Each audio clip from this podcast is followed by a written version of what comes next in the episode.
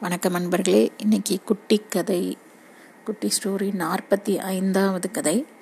இது வந்து ஒரு சீன சக்கரவர்த்தி.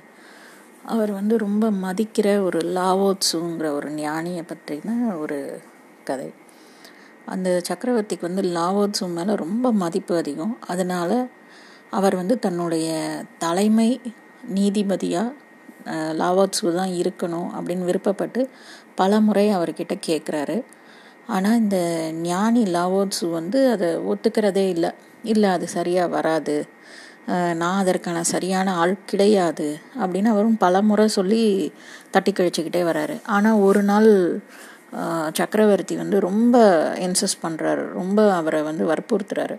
நீங்கள் வந்து கண்டிப்பாக நீங்கள் தான் தலைமை நீதிபதியாக இருக்கணும். ஏன்னா நீதி நெறி வழிகள் பிறழாமல் அந்த நீதி நெறி தர்மம் எல்லாம் உங்களை விட வேறு யாராலையும் சிறப்பாக சொல்ல முடியாது தவறாமல் நடந்துக்க முடியாது.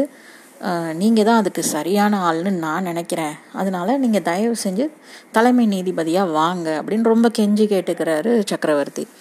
உடனே இந்த ஞானியும் சரி இவ்வளோ சொல்கிறீங்க நீங்கள் ஆனால் நான் வந்து இந்த தலைமை நீதிபதியாக இருந்தேன்னா உங்களுக்கே தெரிஞ்சிடும் நான் இதுக்கு சரியான ஆள் இல்லைன்னு. ஆனால் பரவாயில்ல நீங்கள் ரொம்ப கேட்குறதுனால நானும் ஒத்துக்கிறேன் அப்படின்னு அவரும் ஒத்துக்கிறாரு அந்த பதவியை.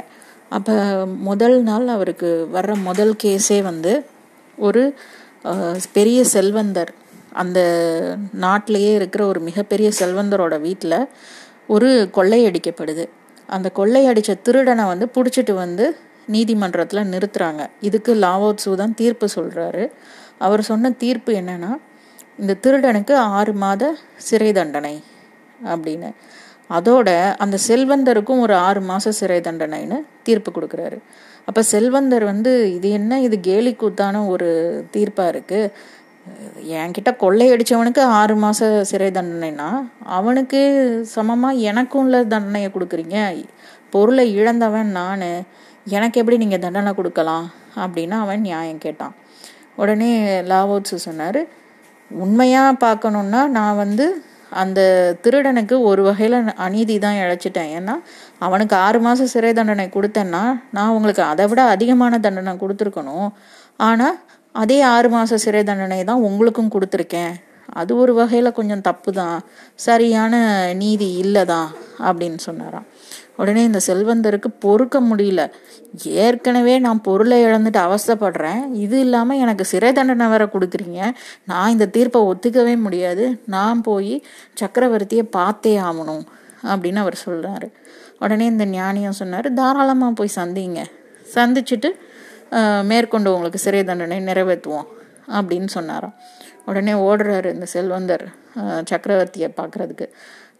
சக்கரவர்த்தி இந்த மாதிரி இப்படி ஒரு அநீதியான ஒரு தீர்ப்பை கொடுத்துருக்காரு.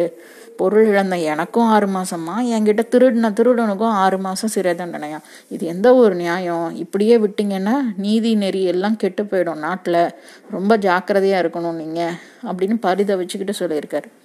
அப்ப ஞானி கிட்ட இது என்ன தீர்ப்பு சொல்லுங்க அப்படின்ற சக்கரவர்த்தியும் விவரம் கேட்டாராம். அப்போ அந்த ஞானி வந்து தெளிவாக ஒரு இது சொல்லியிருக்காரு. என்னென்னா இந்த திருடன் வந்து திருடுறதுக்கு முதல் காரணம் அவன்கிட்ட எந்த பொருளும் இல்லை. அவன் ஏழையாக இருக்கான்.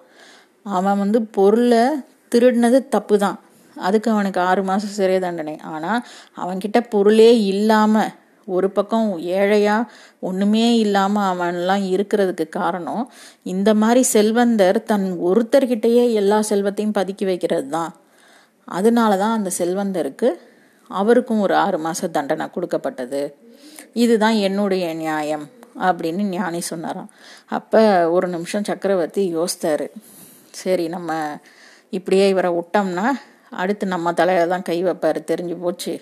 ஏன்னா இந்த மாதிரி ஒரு செல்வந்தர்கள் ஒரு பக்கமும் ஏழை மக்கள் ஒரு வேளை சோத்துக்கு கூட இல்லாமல் இருக்கிற மக்களும் இருக்கிறதுக்கு காரணம் இந்த அரசன் தான் அப்படின்னு நமக்கும் தண்டனை கொடுத்தாலும் கொடுப்பார் இவர்.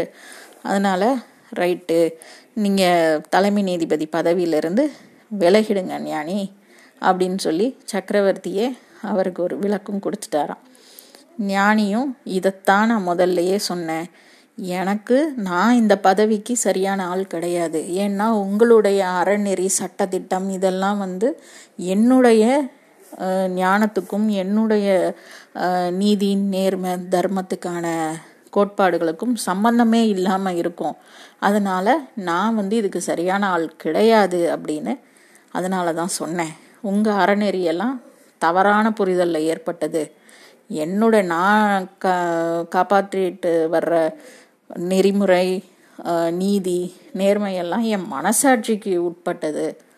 இதனால இது சே சரியாக வராது அப்படின்னு சொன்னாராம். நம்மளும் இது நம்ம வாழ்க்கையில் நம்மளும் அப்ளை பண்ணி பார்க்கலாம். நம்ம சராசரியான லைஃப்பில் நம்ம பார்த்தோன்னா லாஸ் இருக்குது புக்ஸில் எல்லா வகையான லாஸும் இருக்குது நம்ம அதுபடி தான் நடக்கணும்னு சில ரூல்ஸ் போடுறோம். நாட்டில் இப்படி தான் இருக்கணும் இப்படி தான் பேசணும் இப்படி தான் பண்ணணும். அப்படின்னு. ஆனால் எல்லாருக்குள்ளேயும் மிகப்பெரிய நீதிபதி ஒருத்தன் உட்காந்துருக்கான் அவன் பேர் மனசாட்சி. அந்த மனசாட்சி சொன்ன பேச்சு நம்ம கேட்டாலே வாழ்க்கை நல்லாயிருக்கும் செஞ்சு பார்ப்போமா? நன்றி.